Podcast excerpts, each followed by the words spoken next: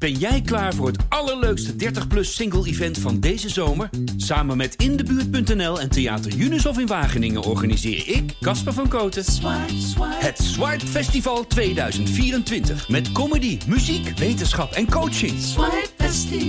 Maar vooral heel veel leuke mensen. Bestel nu je kaart op swipefestival.nl. Swipe, swipe. Tweede Grand Prix van 2021 staat op het eh, programma op het Autodrom Enzo Edino Ferrari. Oftewel, we gaan naar Italië met het Formule 1 circus. We zijn weer terug in Europa waar we de komende weken gaan racen. Gaan we op vooruitblikken in deze podcast met eh, Rick Spekerbrink en Arjan Schouten. Ehm, Arjan, eh, heb jij het stuk van vorig jaar nog erbij? Nou, van toevallig wel. Nou, hè? Gek, hè? Wat wil je weten? nou, ik was benieuwd wat, wat, wat de inleiding was vorig jaar na deze Grand Prix. weer die Italiaanse vloek stond erboven. Was natuurlijk in Mugello en Monza al fout gegaan voor Max. Ja. En toen leek er in Imola eindelijk geen vuiltje aan de lucht. We, we schrijven 1 november, als ik het goed heb.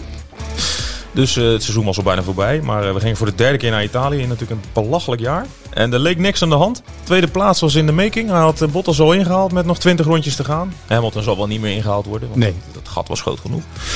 Maar toen opeens die klapper, hè? Klapbandje. Klapbandje. En toen was Max zwaar teleurgesteld, denk ik. Er kwam een staccato eh, zinnetjes uit zijn mond. Dus dan, eh, dan weet je het wel. Ik was aan het genieten. Mooi gevecht. Vol uitzicht. Tweede plaats. Weer podium. Tot ik opeens die auto verloor. Opeens die klapband. Uit het niets. Weet ook niet hoe dit kan gebeuren. Balen. 3 keer 0 in Italië. Als Max heel kort gaat praten, dan weet je dat hij baalt. Ja. Ja. Ja. Ja? Ja. Nou ja, goed. Ja, daar had hij ook alle reden voor. Het, het was, was, was wel heel raar. Dat het, het, zoveel uitvalbeurten had hij vorig jaar niet. Nee. Maar in Italië... eh, De vloek van Italië, Rick. Vol 100%. Hoe gaat Max nu in die auto stappen? Nou, ik, ik geloof niet dat hij eh, op die manier eh, denkt aan waar circuits toevallig liggen, zeg maar. Of volgens mij waren er niet echt overeenkomsten qua omstandigheden. Of, Nee. eh, Nee. Had ik een motorpech, klapband? ja, en het was ook niet zo dat het drie keer 40 graden was of eh, de bepaalde... Dus het, het- ja, nee, maar de- Mugello was nog in de zomer volgens mij. Ja. ja, ik denk dat het... dat is volgens mij meer een dingetje voor ons, zo'n Italiaanse vloek. Natuurlijk. Kanten moeten volgen. Oh, echt waar. Dus wij maken de Italiaanse vloek ervan. En eh, Max denkt, nou, het zal allemaal wel. Nou, dat Nou, hij nou zelf wel. trouwens wel eh, ook natuurlijk. Weer, ja. weer, ja. En Christian Horner zei ook, eh, Ital- Italy was not kind for Max, weet ik nog. Dus, eh, Ja. Maar goed, eh, alles, gaat, alles gaat veranderen deze week. Dus eh, Ja, alles gaat anders, hè? ja, We hebben, het is één brok optimisme. absoluut. absoluut. Jij was, jij was getuige van, van het optimisme, toch? Nou ja, tot... tot, tot eh, Ja, tot, Zondag, eh, eh, avond tot vijf het rondjes voor het einde, ja. Ja. Nou ja, de, nu, heb, nu is, is er weer vooral optimisme over. Omdat je natuurlijk hebt gezien dat je competitie hebt. En dat je Lewis Hamilton minimaal aan kan. Dus die, dat is logisch terecht. Maar op zondag was er vooral bittere, bitterheid zeg maar, over eh, het mislopen. Kijk, als je de beste bent, moet je die race winnen. Ja, maar Bahrein heeft wel één ding geleerd, volgens mij, is dat er, een, dat er echt een gevecht gaat komen dit jaar tussen Max Verstappen Zeker. en Lewis Hamilton. Dat is duidelijk, toch? Ja, maar ik vond het wel weer schitterend om te zien. Kijk, wij schrijven daar allemaal over van het beste seizoenstart Max. En eh, het duel is open en de, de hele wereldpers is lyrisch. Dat we eindelijk een gevecht hebben aan het begin van het seizoen. En Verstappen vindt het allemaal natuurlijk nog helemaal niet genoeg. Die had gewoon willen winnen daar. En dat is mooi. Dat is, dat is dan de sportman in hem. Dat vind ik. Er zal echt wel ergens het, eh, het besef komen van. Nou, ik heb er nog nooit beter voor gestaan. Ja. Prix. Maar dat, dat, dat maakt niet uit. En hij, eh, twee dingen. Eén, hij geeft niks om spanning. Hij, hij wil helemaal niet dat het spannend is. Nee. Eh, in, in zijn ideale race is hij alleen op de wereld. Maar twee is dus, achteraf zegt Red Bull ook, hij heeft eh, problemen gehad in de auto die hem een paar tienden per ronde kosten. Lewis Hamilton heeft 29 keer iets van voordeel eh, dat bij het, Bij dat bochtje, hè? Ja, Bochtje 4 was het, geloof ik? Eh, ja. Waar die steeds eh, een paar ja, meter, echt, ja. eh, een paar meter extra pakte. Dus misschien waren de verhoudingen wel helemaal niet zo, zo spannend als, eh, als we nu... Misschien was Red Bull wel echt een, echt een forse tand beter. Eigenlijk, initieel. Dat we naar Italië gaan dat hij elke rondje een halve seconde wegrijdt. Ja, nou ja, het is natuurlijk maar één circuit, één, eh, één race. eh, Ja. Dus dat, dat het zegt helemaal niet dat dat het hele seizoen zo gaat zijn. Maar ik denk dat... Maar ja, wie Ja, maar weet. het is dat toch best dikke stress zijn geweest de afgelopen drie weken in de Mercedes-fabriek om te kijken hoe ze dit nu kunnen rechttrekken. Want ze zien dat ze bij die kwalificatie dat het niet een klein gat was, maar dit was, een, dit was eigenlijk omgekeerde wereld. Dit was normaal Nou ja, dat is het. de straatlengte voorsprong die Lewis had en die Bottas had. Ja, wat je zegt. Ik bedoel, ze, ze hebben nog wel gewonnen, maar dat is natuurlijk niet het, het beeld wat is blijven hangen. Nee. Ze, ze begonnen altijd met een straatlengte voorsprong aan een seizoen. Zeker sinds nou, 2018. Eh Ferrari zat er nog wel een keer kort op, maar dat is ook alweer twee, drie jaar geleden. Dat Red Bull er nu al naast is en er misschien wel voorbij. Ja, dat uh, en dan op enige. En op een circuit waar Mercedes uh, dominant was. Ja. Uh, dus dat, het is ook niet Singapore of Monaco waar je dan de eerste race hebt. Dus daar hebben ze wel, liggen ze wel wakker, denk ik. Ja, want wel bij dat, dat Red Bull wel moet winnen nu. Dus daar staat ook de druk op. Want je kan ja, wel blijven zeggen, het, jullie zijn de beste. Maar dat moet je ook in het resultaat terugzien. Want als ze nu weer om welke reden dan ook Mercedes er met de zegen vandoor gaat. Ja, dan is dus van die hele mooie sfeer die er nu hangt niet meer zo heel veel van over, denk ik. Maar wat me dan wel verbaasde, dat probleem was er dus in die auto van Verstappen. En, en hij rijdt nog naar een tweede plek. En hij heeft uh, Hamilton natuurlijk ingehaald en uiteindelijk weer die plek teruggegeven. Um, maar de hele tijd in alles is die auto heel stabiel geweest. En dan tijdens de race is er toch zoiets wat dan toch niet ja, want hij zei het volgens mij al. Hij zit er rondje 1 of 2 ja, precies, Dus uh, dat, hij voelde dat direct. Nou ja, dat is ook zo. Er was uiteindelijk ook iets niet helemaal in de haak. Uh, simpel. Dus het is ook niet zo dat uh, alles daar vlekkeloos is verlopen. Nee. Maar dat maakt het alleen, we hebben er nog, nog 22 te gaan, uh, vooralsnog. Dat maakt het natuurlijk alleen maar interessanter. Want als nou één team normaal gesproken nog snelheid wint gedurende het seizoen, dan is het ook Red Bull. Dus nou, uiteindelijk heb je, heb je twee partijen die ver boven de rest uitsteken. Die eigenlijk allebei nog heel veel groeimarge zien. En dat, dat maakt het natuurlijk wel hartstikke interessant. Want van tevoren hadden we eigenlijk uh, dit seizoen al afgedaan als een soort uh, uh, vervolgnummer op 2020. Hè. Er zal niet meer zoveel veranderen. Maar uiteindelijk met die, met die kleine ingrepen aan de aerodynamica. Die zijn toch wat groter uitgepakt dan we allemaal gedacht hadden van tevoren. En, ja, je ziet toch en, dat, en Honda. Ja, je ziet toch dat Mercedes daar enig nadeel heeft. Red Bull enig voordeel. En dat het allemaal zo net... Ja, ja, straks gaat alles op de schop. Maar misschien heb je nu juist al wel wat je zou willen hebben als sport. En dat, dat maakt het wel dubbel. Ja, en wat dat betreft maakt het dit weekend. Want we hebben natuurlijk vorig weekend, of het laatste raceweekend, het eerste raceweekend van dit jaar gezien dat Max ervoor of ernaast staat in sommige gevallen. Ja. Uh, nu, race 2, is het al de druk ligt nu bij Red Bull. Nu moeten ze eigenlijk bewijzen dat ze ook gewoon kunnen winnen, toch? Dit moet, hier moet je hem winnen eigenlijk. Zo zou ik het graag uit willen leggen. Ja. Want ja, uh, weet je, je hebt laten zien dat je sneller bent. Maar dat moet je ook wel verzilveren in, in, in resultaat. En ja. ik denk dat daar ook een beetje de, ja, toch een beetje het dubbele gevoel van Verstappen zat toen hij uh, uit Bahrein vertrok.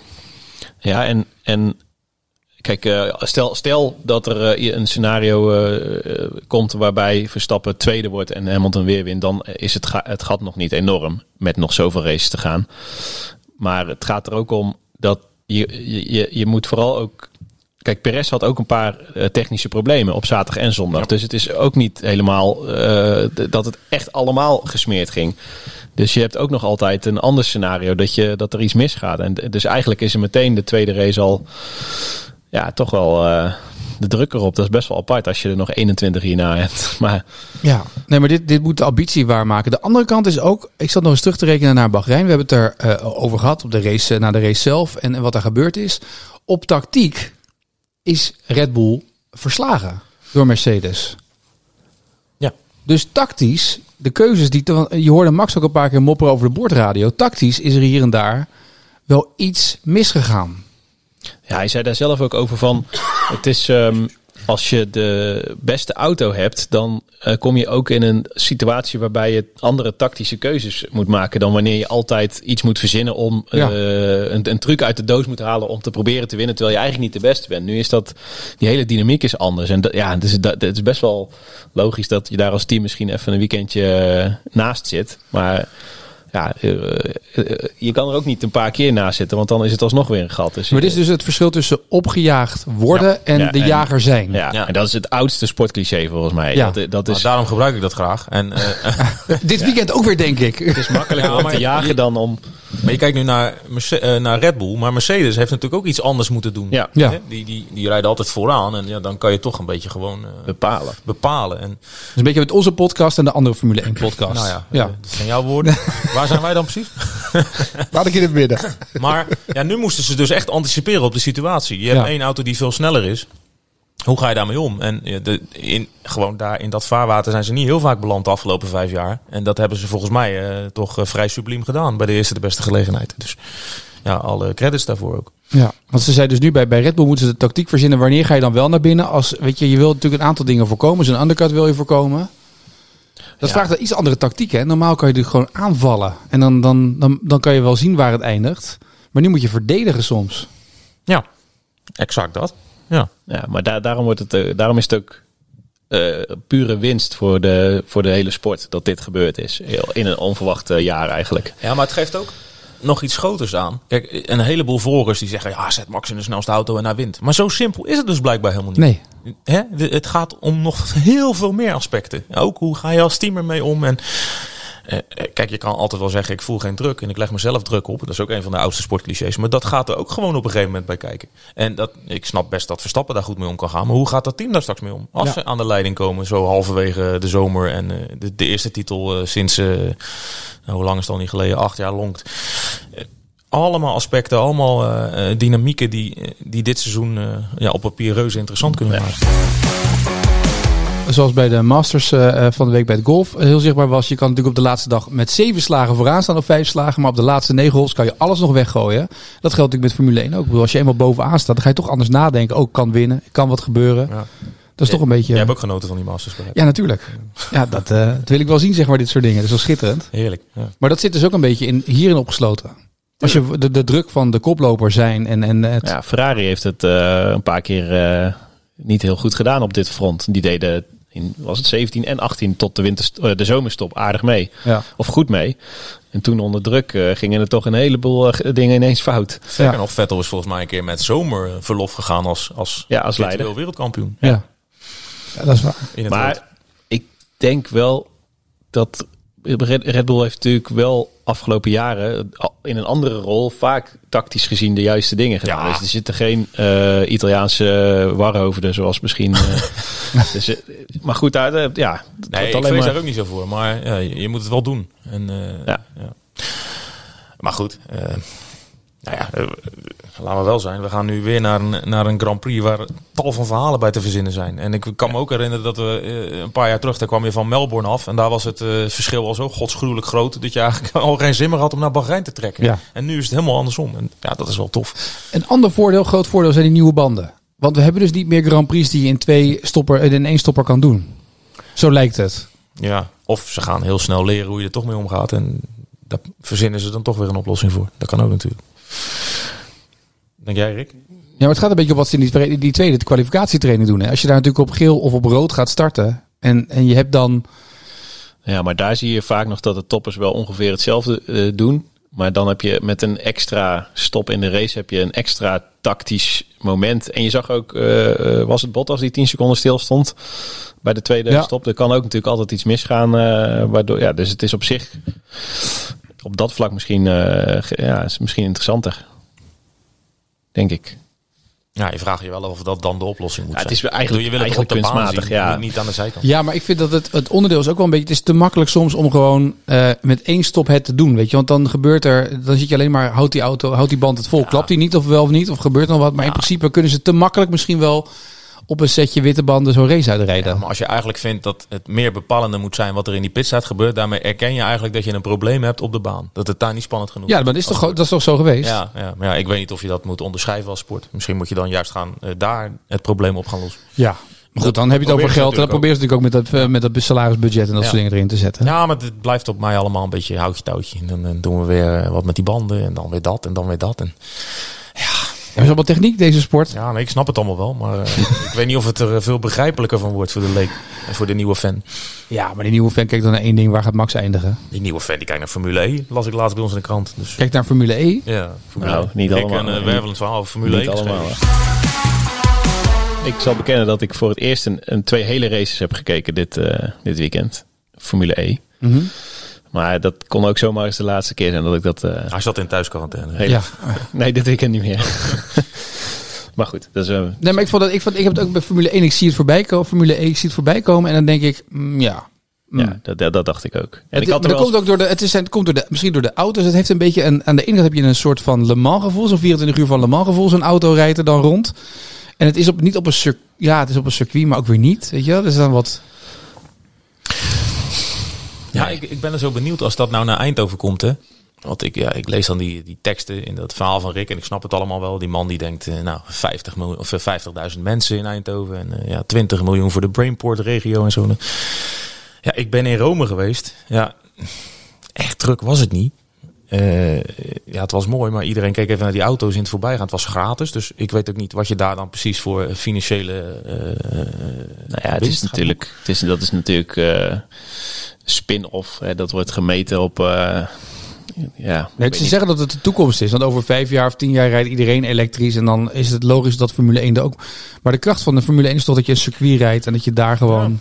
Ja, Het hoeft, ja, maar het mag ook een stratencircuit zijn. Dat, dat vind ik in Formule 1 niet zo'n bezwaar vaak. maar Maar, de vergelijking mag je niet maken. Dat las ik ook in dat stuk. nee, en dat, dat snap ik ook wel. Ik snap wel dat ze die een beetje beu zijn. Want, en en eh, ja, het klinkt als stofzuigers. eh, en de- en dat, dat is ook zo. Maar, Nou, als mijn stofzuiger zo klikt, dan stuur ik hem terug naar de winkel hoor. Ik weet niet. nee, maar, ja, maar een van die dingen is ook, ze, ze, ze willen graag in, in Manhattan rijden, in Hartje Londen. Ja. Maar eh, dan, dit rondje in Rome was, was toch net niet. Dan wil ik het Colosseum zien. Ja. Dan, dan heb je... eh, Ja, het is dan vergroei, Het is er zo buitenwijk, ja. Ja, en dan, dan eh, dat, dit zou op, op voor mij als dit zou ook eh, iedere andere stad in, in Zuid-Europa geweest kunnen zijn. Ja, Dus ik wat- denk dus als je het naar Rotterdam haalt en je doet een rondje Koolsingel of Plein. Eh, ja, zoals je hier vroeger die Formule 1 eh, Ja. dat? City. Ja, dan loopt heel de stad uit. Dat denk ik echt. Ja, dat denk ik ook wel ja. Maar Maar dan moet nog... je daar wel naar gaan zoeken. Want je kan jezelf wel als sport neerzetten van ja, elke stad ontvangt ons met open armen. Maar als je dan in een buitenwijk moet rijden in Rome waar geen toerist komt, ja, dan doe je het toch niet helemaal goed. Denk ik.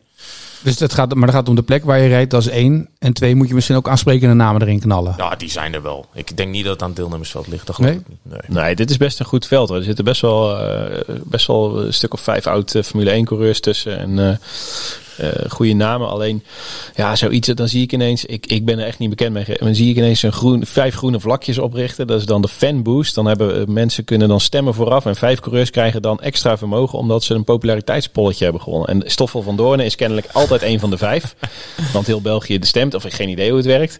Ja, wa- wa- wat, waar slaat dat nou op? Dat je... Dat is toch zijn- leuk? Hier zijn Nou, wij een beetje te oud voor, denk ik. Nou Ja, maar dat is dus nee, maar dat is gamification. geen- Dat is, dat is gamification. Ja, Ja, maar Ja, dus ik- geen sport. Dus. Geen, Natuurlijk is het sport. Ja, vind, ja, vind ik niet. Dat is Femke Heemskerk heeft hetzelfde gedaan bij zwemmen. Die heeft ook gewoon vijf eh, van die publiekstemmen gekregen. Nou, dan komt ze naar de Olympische Spelen nu. Weet je, wat? nee, maar, ja, Ik hoop ja. dat Femke niet luistert. hey, maar we dwalen af, joh. Al die petrolheads haken nu af. Ik denk echt dat we weer over Formule 1 moeten gaan hebben. Ja. zullen we dat gaan doen? Ehm, eventjes naar eh, de- deze, de Italië gaan we zien wat daar gaat gebeuren komend weekend. En wat dat gaat opleveren voor Red Bull. Eh, geen publiek daarbij, hè? Nee, de, de bedoeling was wel, maar eh, ja, Emilia Romagna, de provincie, is weer helemaal in code rood. moeilijk, moeilijk, alles dicht. Dus ja, geen publiek. En dat is wel jammer. Dat betekent ook dat eh, eh, de schrijver van eh, al die stukjes die de luisteraars lezen en die de stem die ze nu horen, die moesten 788 formulieren invullen voordat hij dat land in kan. Dus Ja, want het is nu echt heel streng om het ja, land. het is gewoon full lockdown. maar wat moet je allemaal invullen dan? Nou, volgens nog moet je eerst een formulier invullen waarmee je een geldige reden aangeeft waarom jij niet bij aankomst 14 dagen in quarantaine moet. Dus ja, we, we worden nu allemaal onder de, de, de, atletenregeling. Nou, dat ben je ook wel een beetje natuurlijk, hè? Absoluut. Ja. Ja. Het is eh, v- vriendelijk dat je het zegt. Geldt maar- niet voor alle Formule 1 volgers, eh, kan ik je eh, melden. Dat Nee, heb ik ook maar- gezien in die serie, ja. Het is allemaal heel streng. eh, maar, maar ja, dat er geen publiek bij is, dat is natuurlijk wel een beetje een tegenvaller. Want we zijn natuurlijk wel begonnen met wat publiek in Bahrein. En nou is er in Italië dan weer geen publiek. In Portugal worden wel kaarten verkocht, maar is het nog vrij onzeker. Portugal is een beetje aan het heropenen, geloof ik. Ja, Gaat maar als ook, en- oh, ja, precies. Maar ook nog niet helemaal Dus optimaal. er zal wel wat bij zijn, maar 50.000 waar ze op, op gokten, wat volgens mij vorig jaar ook eh, daar moest gaan zitten, die zullen er echt nog niet zijn. Ja. En eh, ja, ik ben er toevallig een verhaal over aan het maken. Maar al die Europese races, die, die, ja, die hebben allemaal enorme haast. Wimbledon die heeft eh, samen met alle Britse evenementen een soort van alarmbrief naar Boris Johnson gestuurd. Van eh, jongens, we willen zonder beperkingen weer open. Alle fans moeten terug. Omarm het coronapaspoort. Monaco, hoe gaan ze het daar doen? Ik heb geen idee. De tribunes worden opgebouwd. Maar je kan je toch niet voorstellen dat daar over anderhalve maand al... Ik weet niet of Co- Monaco code geel is of helemaal... Er zit, er zit natuurlijk... Ja, ja, volgens mij valt dat legitiem onder Frankrijk. En daar Ja, is het allemaal best wel fout cool. ja. Frankrijk staat ook vroeg op de agenda. Eh, Oostenrijk, hoe gaan ze het daar doen?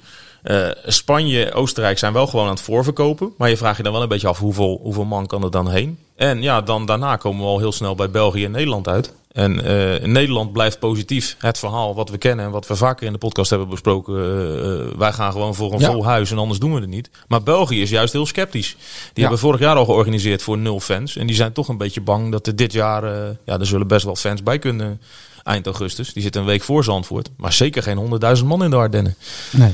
En ja, dat heeft toch consequenties, denk ik. Maar jij moet dus nu voor, je- voor jouw trip naar Italië komende week... moet jij uh, formulieren invullen dat je gezond bent, dat je waarom je niet twee weken in quarantaine hoeft te zitten en dat soort dingen allemaal. Dat is een hele bak aan formulieren om, om gezondheidsverklaring eigenlijk. Moet uitgenodigd worden door de organisatie, dat soort dingen. Ja. En dat moet zometeen voor Portugal ook weer. En dat moet Ik zo denk meteen. dat het daar wat minder streng is. Ja. Ja. Ja. Ja. ja, Maar uh, ja, dat, dat, dat wordt gewoon de realiteit. Dat, uh... Want ik zag ook Rick nu bij in Bahrein dat de uh, voor de eerste coureur zonder mondkapje ineens het publiek te woord of die interviews deden. Dus dat, dat is natuurlijk ook maar ze natuurlijk allemaal geënt of niet? De, of ze allemaal geënt zijn, weet ik niet. Maar wat mij juist opviel is dat ze in de, in de persconferenties na afloop juist wel met mondkapje zaten. Wat het best wel uh, ingewikkeld maakt om het te, om het te horen. Ja. Terwijl, je, terwijl ze daar echt meters uit elkaar zaten. En uh, dus de, ja, dat is dat. Maar dat beeld wordt natuurlijk uitgezonden. En daarmee wil de Formule 1 vooral een veilige uh, wereld uitstralen. Ja. Maar het, is een beetje, het, het, het wisselt een beetje qua mondkapje en wel of niet. Maar Want als al die teams natuurlijk zo meteen uh, geïnjecteerd zijn in Bahrein met een, uh, met een vaccin, dan kunnen zij natuurlijk gewoon, dan hoeven ze geen mondkapje meer op, toch? Ja, maar mij. zo, zo, ja, zo werkt het voor nee, nee, want bijvoorbeeld Olympische Spelen, uh, maar ook alle andere evenementen, daar maakt het voor de protocollen en voor de regels waar je aan moet houden als atleet, maar als uh, toeschouwer, als journalist niet uit of je wel of niet gevaccineerd bent. Nee. Dus het, vooralsnog heeft het heel weinig praktische voordelen. Tenminste, in uh, ja. wat je wel of niet uh, aan welke regels je je nog moet houden. En is het, is het, is het normaal, de afgelopen jaren hebben we natuurlijk heel veel gezeten op locatie. Dat via Zoom, dat je niet op locatie was. Jij bent één keer geweest in Italië volgens mij. Ja. En, en een keer in Australië. Maar goed, dat was. Uh, dat weet ik nog goed dat was. Ja. Maar dan, dat was alles via Zoom. Hm. Nu ook nog of niet? Of kon je nu ook wel bij persmomenten zijn, kon je wel ergens rondlopen? Je, nou, rondlopen is wat overdreven, maar uh, we hebben Max Verstappen op zaterdag na de kwalificatie wel uh, gewoon uh, fysiek kunnen spreken. Op, uiteraard op afstand en op mm -hmm. veilig. Dus dat was op zaterdag met het team wel af te spreken. Maar op donderdag, de, zeg maar de echte mediadag, dat is allemaal nog virtueel. Dus ook voor mensen ter plekke. Oké. Okay.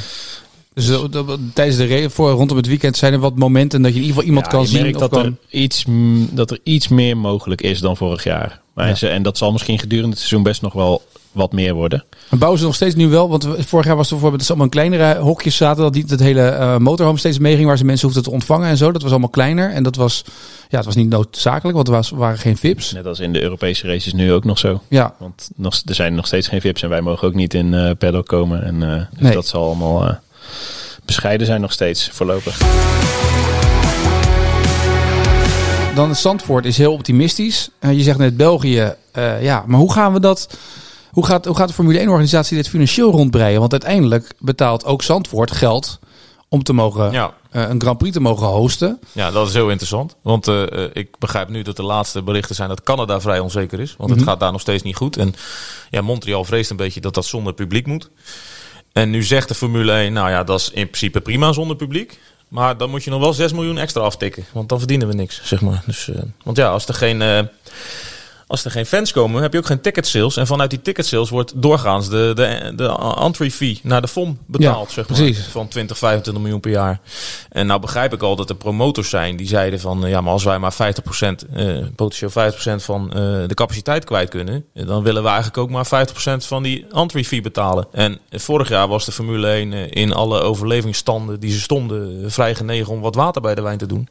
Maar de vraag is een beetje of je in die overgangsfase die je nu gaat krijgen... of dat ze dat nog steeds gaan doen. Ja. Want je gaat straks natuurlijk krijgen dat je bepaalde landen hebt waar meer mag dan in Ja, andere landen. Dat precies. zie je nu ook in de, bij het EK, UEFA. Ja, Amsterdam moest gewoon rapporteren aan de UEFA van hoeveel man kunnen jullie straks kwijt. Hebben ze voorzichtig ingezet op, uh, nou zeker 12.000 man, maar hopelijk meer. Ja. Na uh, uh, in, in conclave te zijn geweest met de gemeente en met de overheid.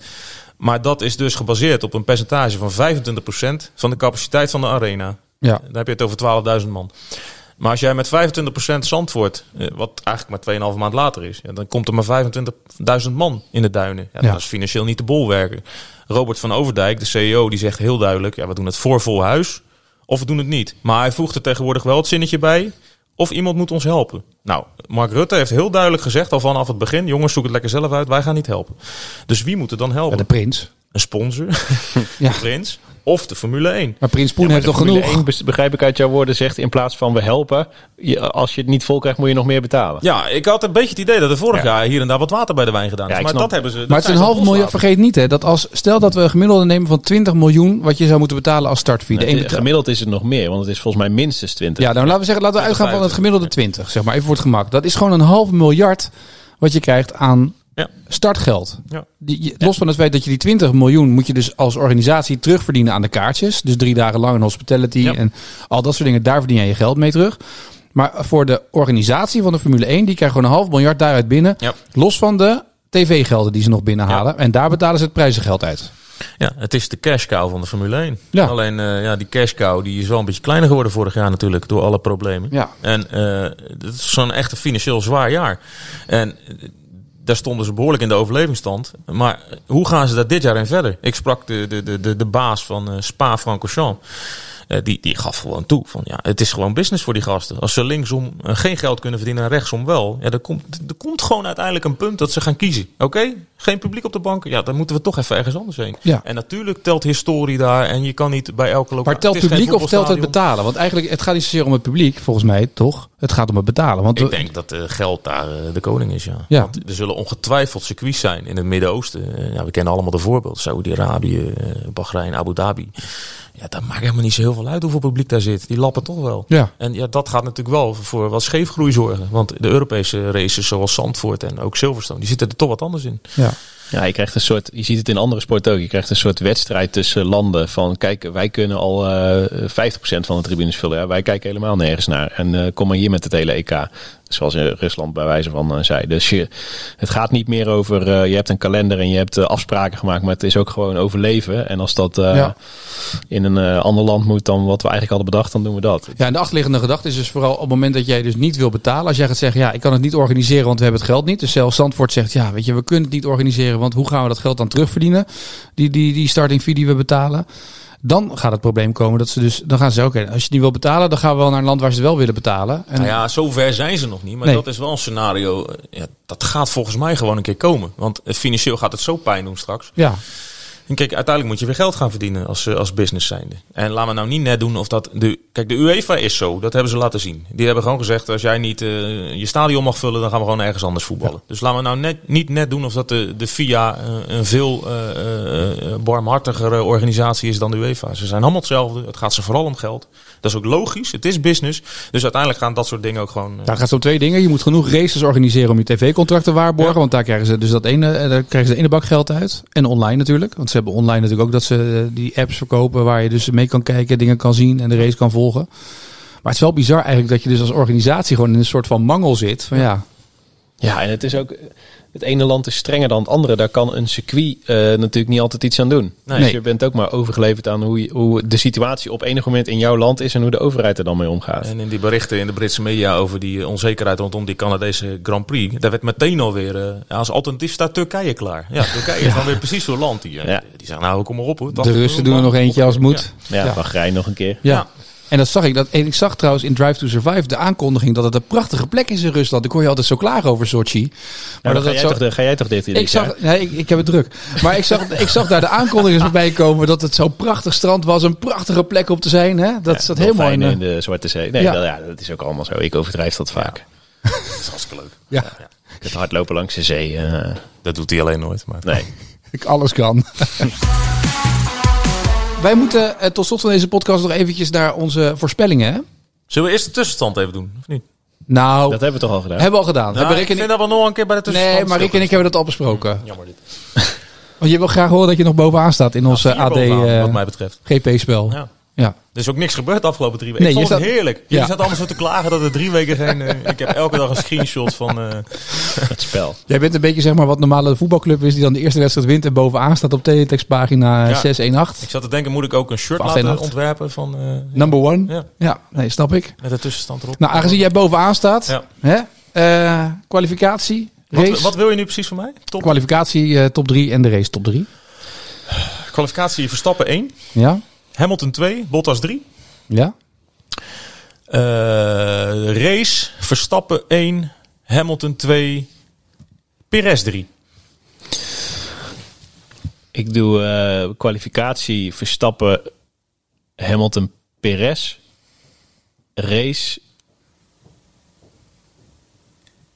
eh, Verstappen, Hamilton, Leclerc. Ik, weet, ik, weet, ik weet ook niet waarom. Italië. Oeh, dat is het natuurlijk. Jij denkt die Ferrari die zet de gaskraan Nou, nee, even, nee, die zet de benzinekraan weer open. ik had en- er gewoon even vanochtend over na moeten denken. In plaats van Ja. nu al eh, met pistool op mijn hoofd. Ja, dat is waar. Ik zeg eh, eh, kwalificatie eh, Verstappen, Bottas, Hamilton.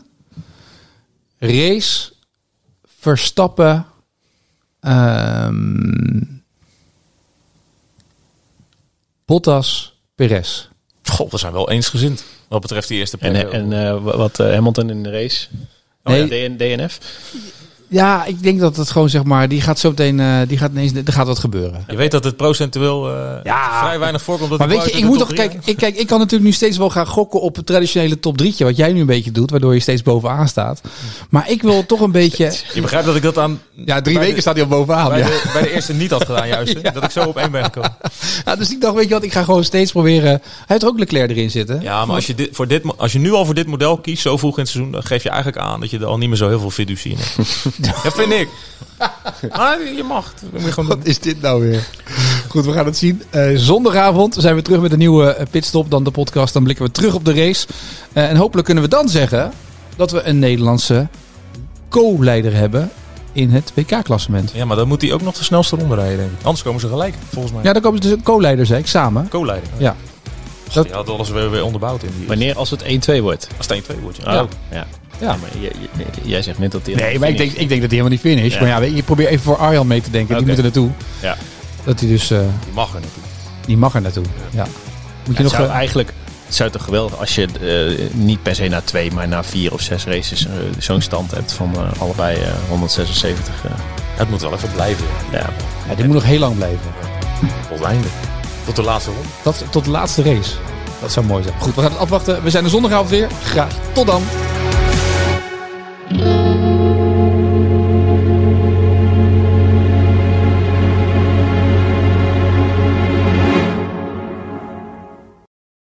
Sommige gebeurtenissen zijn niet in woorden te vatten. Dit is zo'n gebeurtenis.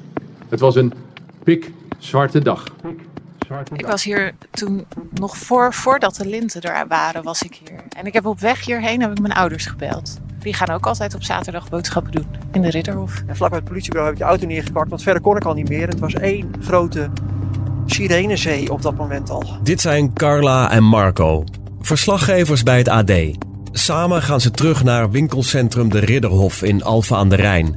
En proberen ze tien jaar later te begrijpen wat er gebeurd Nou, je is. kijkt naar links toe en je ziet gewoon eh, twee mensen op de grond liggen, beweegloos. Dan, daar zie je een jongeman eh ja, op je afkomen met een mitrailleur. Wat was Tristan voor jongen? Hoe groeide hij op?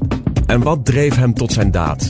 Precies tien jaar na die pikzwarte dag proberen Carla en Marco de puzzel te leggen. Dan zie je ook dat de pagina's die we eigenlijk besteden aan wat er slecht is, wat er mis is gegaan, is op een gegeven moment langer dan wat er goed is gegaan. Veel meer. De podcast Wat dreef Tristan is nu te beluisteren via je favoriete podcast-app en via ad.nl/podcast.